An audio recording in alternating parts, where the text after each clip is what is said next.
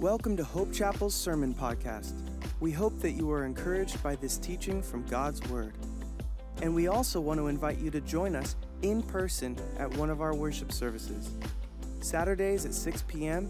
and Sunday mornings at either 9 or 11. Good morning, Hope Chapel. Welcome back to Hope at Home. For those of you who might be joining with us for the first time this morning, my name is Mike, and I'm one of the teaching pastor elders here at Hope Chapel. On behalf of our church family, on behalf of our uh, leadership, I want to welcome you to our virtual gathering this morning. And, church, I want to emphasize that this gathering this morning is virtual, not actual. What we're doing uh, in this time is approximating our gathering together the best that we can given the circumstances, while at the same time um, being subject to our governing authorities, while preserving our public witness as Christ's church, and while loving our neighbors by maximizing social distancing and laboring in our scattering to flatten the curve of coronavirus. Now, I want to emphasize that this virtual gathering is no substitute for meeting together, which, as I stand here in our empty sanctuary, my heart longs for like never before. I miss all of you. I miss greeting you at the bottom of the stairs. I miss looking out and seeing your faces. I miss being together. And that's God's design for us to be together. So let's continue to pray for a conclusion to this crisis. Amen? Now, as we begin this time of virtual gathering, I want to lead us in a moment of pastoral prayer. So I'm going to ask if you would please bow your heads and hearts with me and let's go before the throne of grace together. Father in heaven, we approach your throne of grace humbly this morning as your people called Hope Chapel. We ask this morning that your name would be glorified, that your name would be set apart in our hearts um, and in our virtual space is holy. Jesus, we pray that your name would be exalted in our midst. We pray that your kingdom would come and that your will would be done more fully in our lives, in the live, lives of those of us in this church. That your kingdom would come and your will would be done more fully, not just in our church, but in our community, uh, in our country, and around this world. Lord, this morning we ask, we pray that you would cause your word to go out. And that as it goes out, you would cause your word to accomplish your intended purpose in the hearts and the minds of those who hear and receive your word. Father, this morning we especially want to lift up to you all the medical workers who are fighting the war against coronavirus on the very front lines. We pray for our doctors and for our nurses. We pray for all medical support staff. We pray for pharmacists. Lord, we pray for first responders, for emergency workers, and Lord, everyone else who is holding the line against this intruder. Lord, we pray that you would protect them. We pray that you would preserve their health. We pray that you would go before them and keep them safe. We pray that you would give them a confidence in you and your goodness, even when things seem bleak or challenging. Lord, I especially want to lift up to you all the churches in our community in the South Bay. Lord, we lift up our church, Hope Chapel, to you. We lift up the church across the street, Journey of Faith. We lift up Kings Harbor Church, Redeemed South Bay, Delray Church, Oceanside Christian Fellowship, Rolling Hills Covenant Church, Calvary Chapel South Bay, the River Church, Coast Christian Fellowship, the Bridge Church, New City Church, Saddleback South Bay, Journey South Bay, Jesus Center Torrance Road, all the churches in our community, all the shepherds that you've raised up, all the people that you call your own in the South Bay. Lord, we pray that we would be united in heart and in testimony during this time. Lord, we pray that our public witness together as the network of churches that you've raised up in the South Bay would be compelling to those on the outside. We pray that we would be uh, uh, uh an ever, ever present help in time of need, Lord, to those in our community who are hurting, to those who are afflicted, to those who are scared, uncertain, and Lord, those who are fighting this battle on the front lines. Lord, we pray for those who are infected, that according to your mercy, you would heal them. We pray for those who are vulnerable, Lord, that according to your care and according to your grace, you would protect them. Lord, we ask that you would stop this virus. And Lord, we ask finally that you would use this occasion, this situation that we are all living through together, not just as a South Bay community, but as a global community, to bring about revival. That you would sovereignly and mightily turn heads and hearts more fully towards you. We pray all these things in the mighty, matchless, majestic name of your Son, Jesus. Amen. Church, this morning I want to begin by reminding us where we concluded last time. Last time we concluded looking at Romans chapter 12, and we focused specifically and narrowly on one verse. I call our attention to Romans chapter 12, verse 12, where Paul says, Rejoice in hope, be patient in tribulation, be constant in prayer. And last weekend, I called us to embrace this verse as our collective purpose statement during this global crisis, especially when we're separated and not meeting together in person as a church family. Now, in my personal rehearsing of this verse over and over during this last week, I've kept returning to Paul's final exhortation. He says, Be constant in prayer. So this morning, we're going to turn our attention to prayer. And I can think of no better place to start when turning our attention to prayer than Jesus' own paradigmatic teaching on prayer in the Sermon on the Mount. So, this weekend, this morning, we're going to sit at the feet of Jesus and we're going to learn from our Lord's Prayer. Please open your Bibles with me to Matthew chapter 6, verses 5 through 15, and read along with me. Church, hear now the words of the one true and living God. And when you pray, you must not be like the hypocrites, for they love to stand and pray in the synagogues and at the street corners that they may be seen by others. Truly I say to you, they have received their reward. But when you pray, go into your room and shut the door and pray to your Father who is in secret. And your Father, who sees in secret, will reward you. And when you pray, do not heap up empty phrases as the Gentiles do, for they think that they will be heard for their many words. Do not be like them, for your Father knows what you need before you ask Him.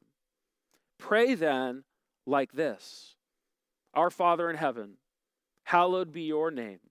Your kingdom come, your will be done, on earth as it is in heaven. Give us this day our daily bread, and forgive us our debts as we also have forgiven our debtors. And lead us not into temptation, but deliver us from the evil. For if you forgive others their trespasses, your heavenly Father will also forgive you. But if you do not forgive others their trespasses, neither will your Father forgive your trespasses. Church, this is the word of the Lord. Jesus begins his instruction on prayer by calling us to pray carefully. In other words, before Jesus teaches us how to pray, he teaches us how not to pray. First, we should not pray like the Pharisees pray. Look with me again at verses 5 through 6. Jesus says, And when you pray, you must not be like the hypocrites, for they love to stand and pray in the synagogues at the street corners, that they may be seen by others. Truly I say to you, they have received their reward. But when you pray, go into your room and shut the door and pray to your Father who is in secret, and your Father who sees in secret will, re- will reward you. Now, before I go any further, I want us to take note of Jesus' first four words. He says, and when you pray. He doesn't say, if you pray. He says, when you pray. You see, Jesus assumes that his disciples are praying disciples. What is at stake in this teaching then is not if we pray, but how we pray. Because Christ's people are always a praying people. So he says, and when you pray, you must not be like the hypocrites. Now, Jesus doesn't name the Pharisees here, but there can be little doubt that he had them and their counterparts in mind. No other group uh, is more subject to being called out by Jesus as negative examples of pretentious spirituality than the dead hearted Pharisees. And his criticism of hypocritical prayer is that at its heart, it is not about God, but it's about man. It's not God serving, it's self serving. You see, our prayers are not to be pretentious, they're not to be offered to impress those around us or to elevate our spiritual standing amongst men. Now, this, of course, is obvious to us, and yet, how many times have we been in a group setting and found ourselves almost instinctively praying to impress? Jesus says, don't pray to draw attention to yourself. The only reward that that kind of praying will bring is the approval of men. God will not reward it. And Jesus continues in verse 6 But when you pray, go into your room and shut the door and pray to your Father who is in secret. And your Father who sees in secret will reward you. Now, most people 2,000 years ago who were listening to Jesus give this Sermon on the Mount were poor, rural people. They didn't have four bedroom, three bathroom houses with a detached garage. Most of these people had single room uh, homes with maybe a storage closet or a pantry. Jesus basically says, Go pray in the closet. Now, we never see Jesus praying in the closet, so why does he instruct uh, his followers to go pray in the closet? Because you can't pray to impress when you pray in the closet. What Jesus is getting at is the heartfelt seeking of communion with God and with God alone. You see, Jesus' disciples aren't people who parade their piety. They don't pose or posture when they pray. Rather, they go into their proverbial closet and they seek God privately and personally because it's only God's attention that matters. It's only God's audience that matters. Before we can pray a right prayer, our hearts must assume the right posture. One biblical scholar, N.T. Wright, wrote this about prayer Prayer is one of life's greatest mysteries. Most people pray at least sometimes. Some people, in many different religious traditions, pray a great deal. At its lowest, prayer is shouting into a void on the off chance that there may be someone out there listening. At its highest, prayer merges into love as the presence of God becomes so real that we pass beyond words and into a sense of His reality, generosity, generosity delight, and grace. So we pray, church, to an audience of one. But next, we should not pray like the pagans. Look at verses 7 and 8. And when you pray, do not heap up empty phrases as the Gentiles do, for they think that they will be heard for their many words. Do not be like them, for your Father knows what you need before you ask Him. Jesus refers to the Gentiles to refer to all the non Jewish people who practice various forms of pa- pagan religion um, in that ancient time. And in the ancient pagan landscape, people generally believed that there was a direct correlation between the length of your prayer and the probability of your prayer being answered favorably by whatever deity you were appealing to. Furthermore, the pantheon of pagan gods and goddesses were thought to be totally and utterly capricious. You could never really know when they were or were not favorably disposed towards you in your prayers. So if you're going to pray to one of them, you better pray for a long time just to be sure. Often these prayers took the form of babbling on and on, rambling on and on. And that's literally the word that Jesus use here, uses here, babbling. Or these prayers could take the form of um, a predefined magical formula or incantation that would be mindlessly recited to compel or maybe to manipulate a deity. But you see, Jesus says that true prayer is nothing like that nonsense. God doesn't hear us because of our many words. Rather, Jesus says, He hears us because He is our Father. And a good father is never capricious. A good father is always constant, dependable, trustworthy. In Romans chapter 8, Paul writes this He says, For you did not receive the spirit of slavery to fall back into fear, but you have received the spirit of adoption as sons, by whom we cry, Abba, Father. As we've already seen, prayer that is acceptable to God proceeds from a right heart. But here we see that prayer that is pleasing to God is also offered on the basis of the character of God Himself and how He has chosen to relate to us, His people, through the work of His Son.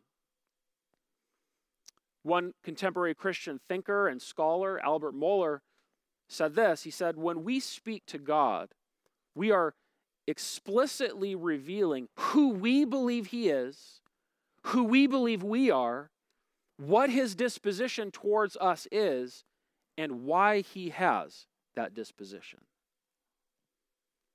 As many of you know, I'm the father of two children, Zoe and Zachary. They love to ask me for things, especially snacks and sweets. I know everything they need before they ask me for anything. A father always knows best. Jesus says, that our Heavenly Father knows what we need before we even ask Him because He is our Father. Therefore, we don't need to go on and on and on in our prayers, babbling like the pagans, thinking that we need to somehow compel or manipulate a favorable response.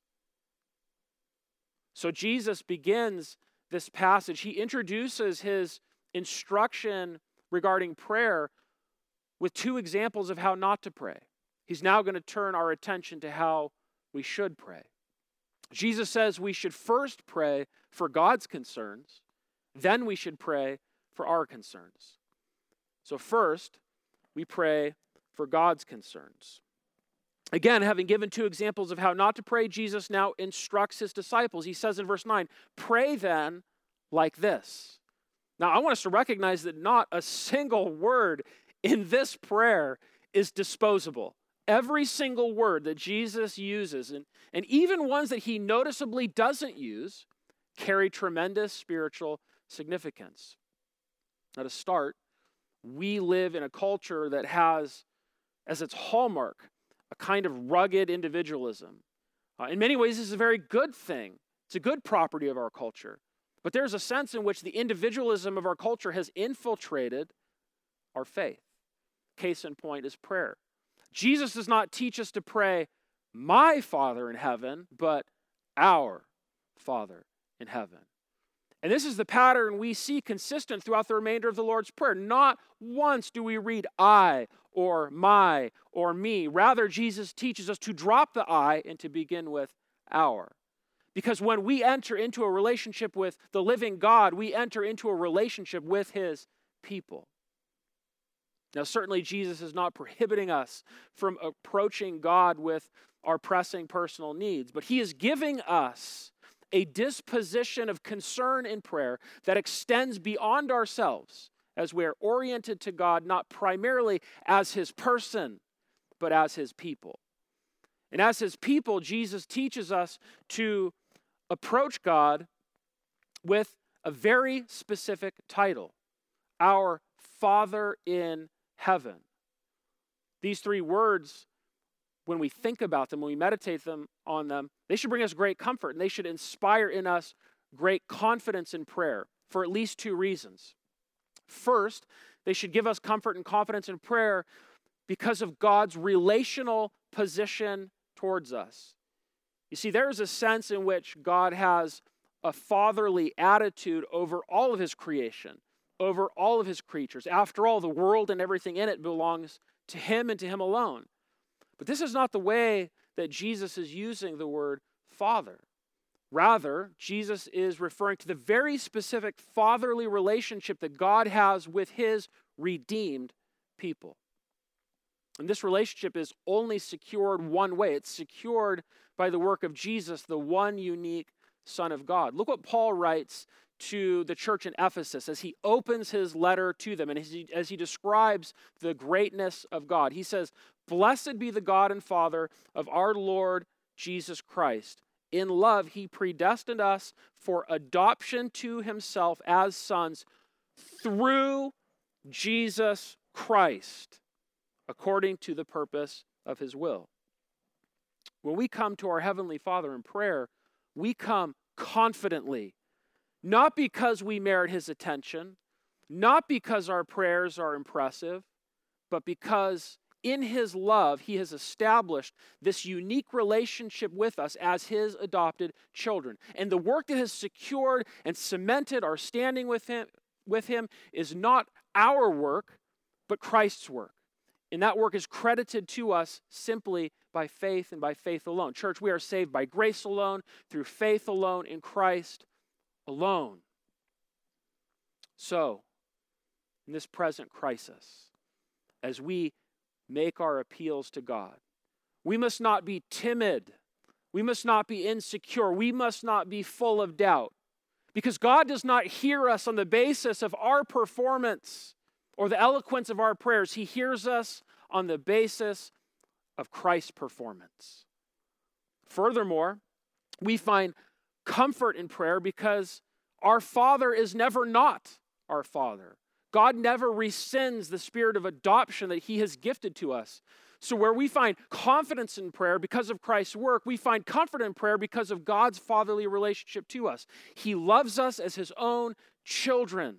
Therefore, it follows necessarily that He will hear us and that He will care for us. But, second, we should have comfort and confidence in prayer because of God's cosmic position. You see, Jesus says that when we pray to our Father, we pray to our Father who is in heaven. And the addition of in heaven tells of God's transcendence, it speaks of God's sovereign power.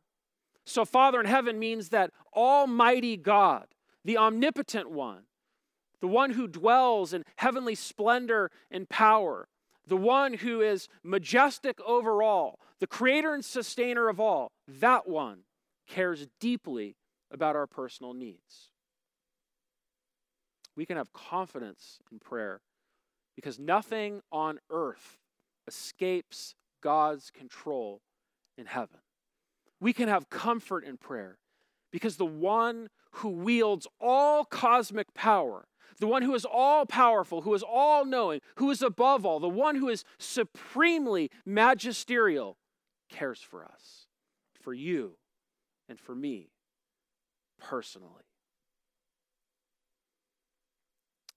And what is the first request that Jesus directs us to pray to our Father who is in heaven? It is a prayer for God's name. He says, Our Father in, he- in heaven, hallowed be your name. This is probably one of the most mysterious statements that Jesus makes in this prayer. And this is largely because our culture has dropped the word hallow from its working vocabulary. So, what does Jesus mean here? Well, first we need to know what it is to hallow. To hallow is to set something or someone apart as holy, to regard it as holy, even to make it holy.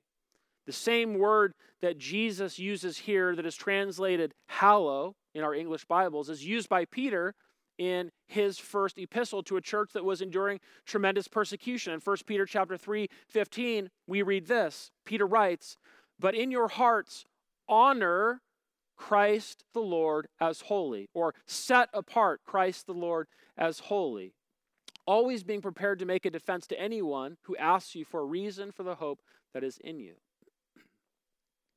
When we read the Lord's Prayer, many of us mistakenly read, Hallowed be your name, as Jesus kind of giving worship to the Father. But this isn't an offering, it's actually a request. It's a request that the Father make his own name holy in this world, that the Father defend the holiness and glory of his name in this world, that the Father would act in such a way that he would visibly demonstrate in and for this world his own holiness, his own glory, and his own majesty. As we wade through this present crisis together, our praying should be a collective plea that God would act in such a way, in the midst of these global circumstances, that the world would see, recognize, acknowledge His holiness, that they would see, that the world would see His glory, that God's magnificence would be evident to the whole world, that He would receive what is properly due Him from sinful humanity. But we must also not miss the inevitable and almost ironic consequence of praying this specific request. You see, it's a request that, when answered by God, means that we will hallow God's name. When we ask God to make his name holy, to promote his own reputation, to set himself apart in this world, we are asking God to use us, his people, as a means of accomplishing that promotion. So to pray that God's name be hallowed means for us to grow in greater desire to personally and individually hallow God's name. So, see this Jesus' very first request of his Father is not a request for himself, rather, it is a request of the Father for the Father.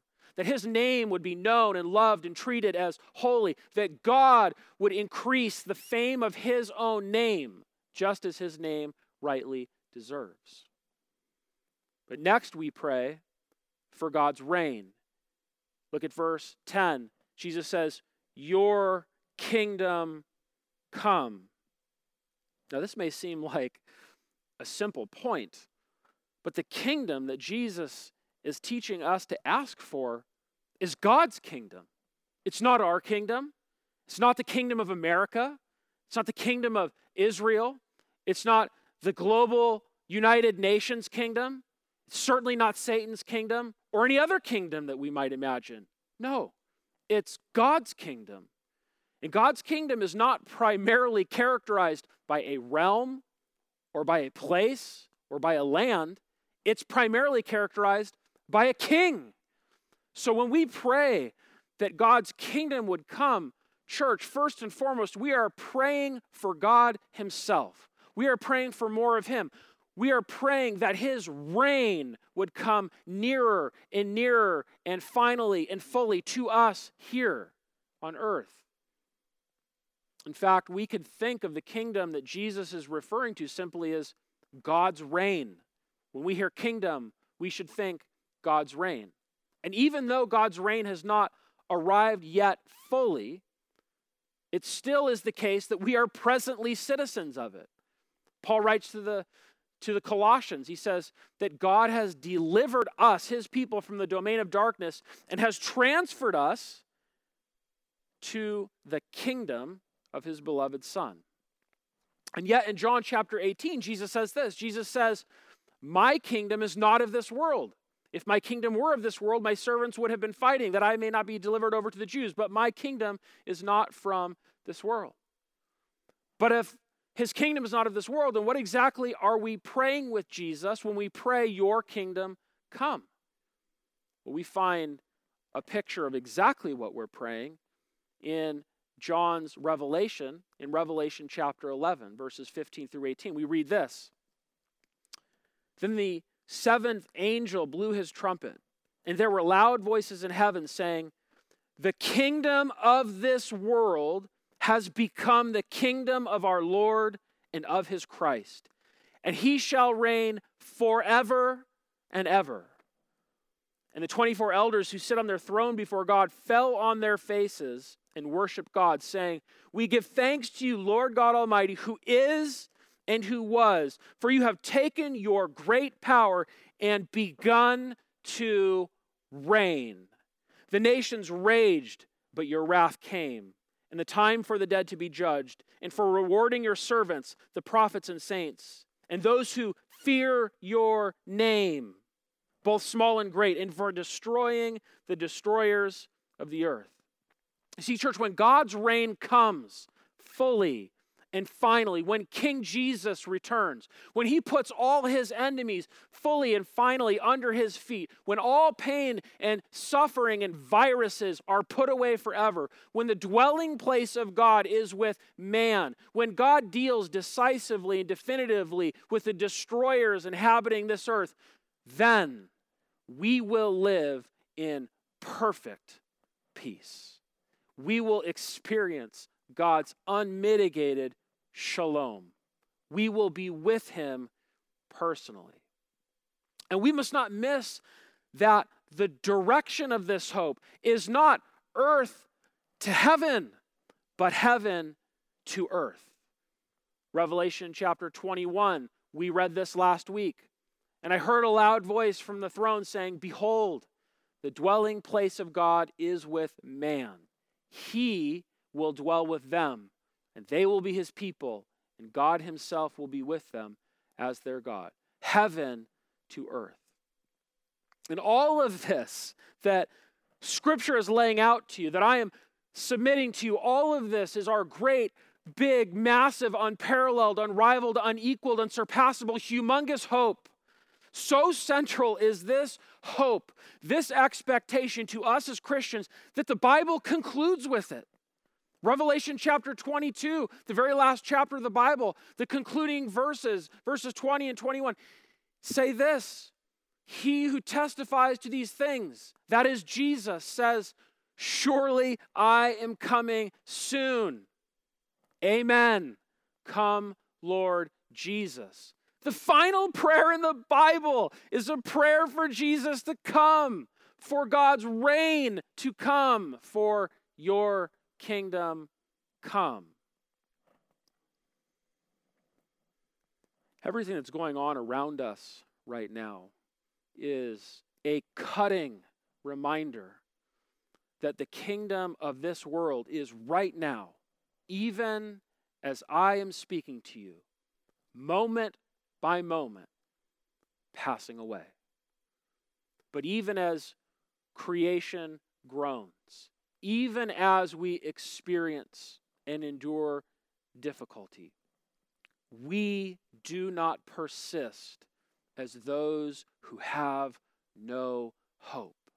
Instead, in the midst of any circumstance, throughout every circumstance, our prayer is and always will be this. Our hope is and always will be this Your kingdom come. Finally, we pray for God's will. Jesus says, Your will be done on earth as it is in heaven. Now, here we need to draw a distinction very quickly. We need to distinguish between God's sovereign will and God's revealed will. You see, nothing escapes God's sovereign will, his absolute sovereign reign over all things. Paul refers to God's sovereign will in his opening remarks to the Ephesians. He says, In him we have obtained an inheritance, having been predestined according to the purpose of him who works all things according to the counsel of his will. That's his sovereign will. Last week, I spoke to you about maintaining perspective in crisis, finding encouragement that despite the threat of this virus, God is still in control. Nothing violates his sovereign will. But Jesus is not so much referring to the Father's sovereign will as he is the Father's revealed will. What God expects of us, his creatures. Now, Paul speaks of God's revealed will when he writes his first letter to the Thessalonians. He says, For this is the will of God, your sanctification, that you abstain from sexual immorality, that each one of you know how to control his own body in holiness and honor, not in the passion of lust like the Gentiles who do not know God. You see, embedded in our prayer that your will be done on earth as it is in heaven is the acknowledgement that we forfeit all personal claims of lordship and sovereignty over our lives. You see, this prayer presupposes that God is the authority and that we are not. And if you think about it, this plea is, in some sense, the culmination of the first two. To pray that God's will be done is to not pray that my will be done. Where have we heard that prayer before? Nevertheless, not my will, but yours be done. You see, this is the ultimate expression of humility before God, the ultimate expression of dependence, the ultimate expression of trust. And that is why we see it expressed by Jesus in his most perilous hour.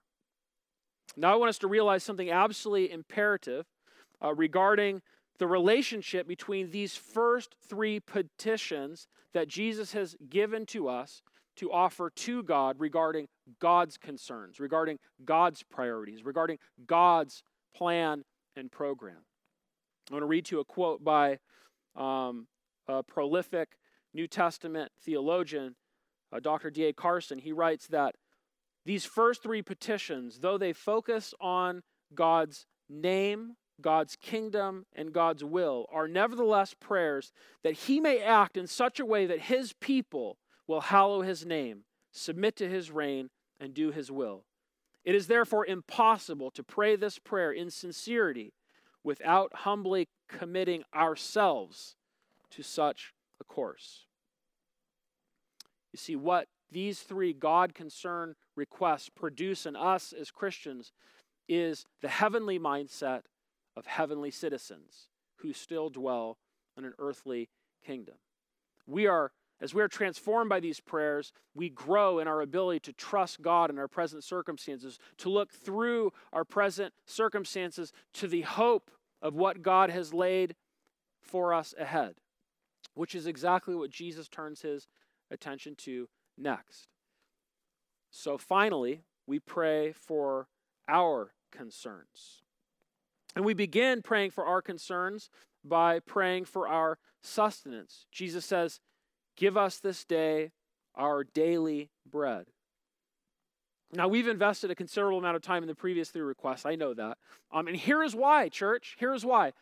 Do you think that the God who is sovereignly bringing history to a close, the God who will cause all nations to rejoice in his glory, the God who will cause every knee to bow and every tongue confess, the God who will bind Satan, vanquish evil, and destroy death, the God who is saving sinners through the shed blood of his Son, the God who will pour his wrath out upon sin, the God who will usher in a new heaven, a new earth, a renewed creation, a renewed cosmos. Do you think that the God who is supremely powerful, who is totally sovereign, who holds the universe by his power, who has predestined you and me for adoption as a son or daughter through his Son, do you think that that God can meet your basic human needs? Can we trust him for that? I think so. See, when we pray for God to accomplish his purposes, for which he has revealed to us, we are reminded that we pray to a great, big, powerful, sovereign God who most assuredly can and will provide our sustenance. Think about all the concerns that weigh on us all the needs that we are so easily preoccupied with, all the basic elements of our survival that could be in jeopardy right now in this crisis that we are living through, God will supply all, all our needs. Jesus does not instruct us to pray to the Father for our daily bread so that the Father will then turn around and deny us. Now, of course, we need to acknowledge that this prayer is for our needs, not our greeds. And of course, daily bread here is a euphemism for all that is necessary for our daily sustenance. But we must also realize, church, that God is always better and greater and more generous than we can imagine. God is faithful to give to us daily bread but he has been super abundantly generous and faithful in giving us the bread of life. You see, in this simple request for sustenance, we read an echo of eternity. Should we not have confidence that the God who has generously given us bread from heaven will also generously and faithfully supply for us bread from earth? So, church, be encouraged when you approach God for sustenance because God is generous and God is faithful. But next, we pray to God for our sins. Jesus says in verse 12, and forgive us our debts. Jesus says, and forgive us our debts. You see, these last two petitions are linked to the first one for daily bread by the word and. And the reason is Jesus is showing his disciples and us that our lives require more than physical sustenance. They also require forgiveness and deliverance. See, Jesus is showing us that we do not live by bread alone. So, first, we appeal to God to forgive us our debts. Debts here are a euphemism for, for sins, spiritual debts. Now, I want to be clear. The most important provision God has made for us is the provision of forgiveness forgiveness from our sins, release from the debts that we owe to Him. If it were not for His provision of forgiveness, we would yet be condemned by our sins, under His wrath, and destined for judgment. But in His forgiveness, God has preserved our lives. Jesus continues, as also as we also have forgiven our debtors. You see, the point here is that our experience of forgiveness must result in a change of heart on our part, in a willingness to forgive those who have hurt us in far less of a way than we have assaulted God in our sin. A renewed fellowship with God means a renewed fellowship with, with creatures, with our brothers and sisters. Um, it's not that our forgiveness is the basis of God's forgiveness, but rather, as we experience being forgiven by God, we must function in a greater willingness and desire in heart to forgive others. It is a contradiction in terms for us to approach God for daily bread, but deny our brother or sister forgiveness. You see, in short, there is no place for unforgiveness, which leads to bitterness, which leads to malice. There's no place for unforgiveness in the life of the Christian. We are a forgiving people because we are a forgiven people. Finally, we pray for our souls. Verses 13 and 14. And lead us not into temptation, but deliver us from evil. This verse always confused me growing up. I would think, is Jesus insinuating that God can actually lead us into temptation? Well, absolutely not. We have to think about this scripture in the light of the rest of scripture, and the rest of scripture is clear. James, the half brother of Jesus, writes in his epistle uh, this He says, Let no one say when he is tempted, I am being tempted by God, for God cannot be tempted with evil, and he himself tempts no one. Now, we should distinguish between testing and tempting. God may test us, but God never tempts us. In fact, what Jesus is asking the Father for here um, is that He would lead us away from temptation, lead us away from temptation. And temptations will often come during times of testing. Temptations will often come during times of tribulation. The question is not if they will come, but when they will come. And we cannot overcome temptations by our own power. We need God's power. We need divine power to overcome temptations when they come upon us. And God has graciously supplied that power through the regeneration of our hearts and through the giving and indwelling presence of His Holy Spirit who takes up residence in us as His people. We are daily dependent upon His power to lead us away from temptation. You see, this prayer is an expression of daily dependence. Jesus has paired forgiveness and deliverance with daily bread, uh, subtly indicating that it's not only bread that we need daily, we also need daily to pr- practice forgiveness. We also need daily to pray for deliverance, that God will lead us away from temptations. You see, these three are equally fundamental to our physical and to our spiritual health. Church, as we face this present crisis, as we're confined to our homes, we need to be praying for God to lead us away from temptation. For temptation will come to us in many forms. And even though the threat of temptation is real and clear and present, church, we must take heart because our God is present and able to deliver us. Our responsibility is to look to Him and ask.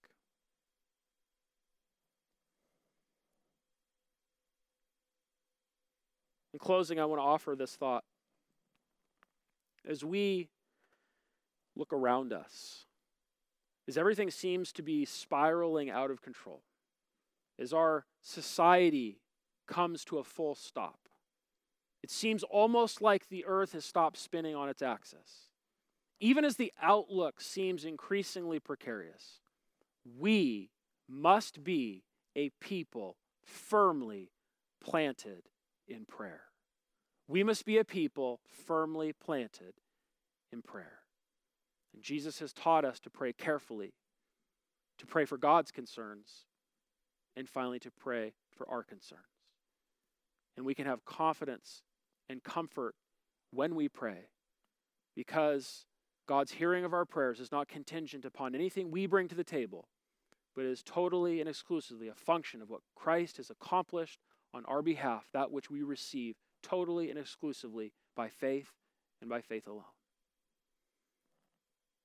I want to conclude by inviting you where you're sitting with your families or if you're by yourself to just join me in praying this Lord's Prayer together with united hearts as we anticipate taking communion together. Our Father in heaven, hallowed be your name. Your kingdom come, your will be done on earth as it is in heaven. Give us this day our daily bread, and forgive us our debts as also we have forgiven our debtors. And lead us away from temptation, and deliver us from evil. Amen. On behalf of the Hope Chapel family, we want to thank you for joining us. If you'd like to know more about our church, you can visit www.hopechapel.org.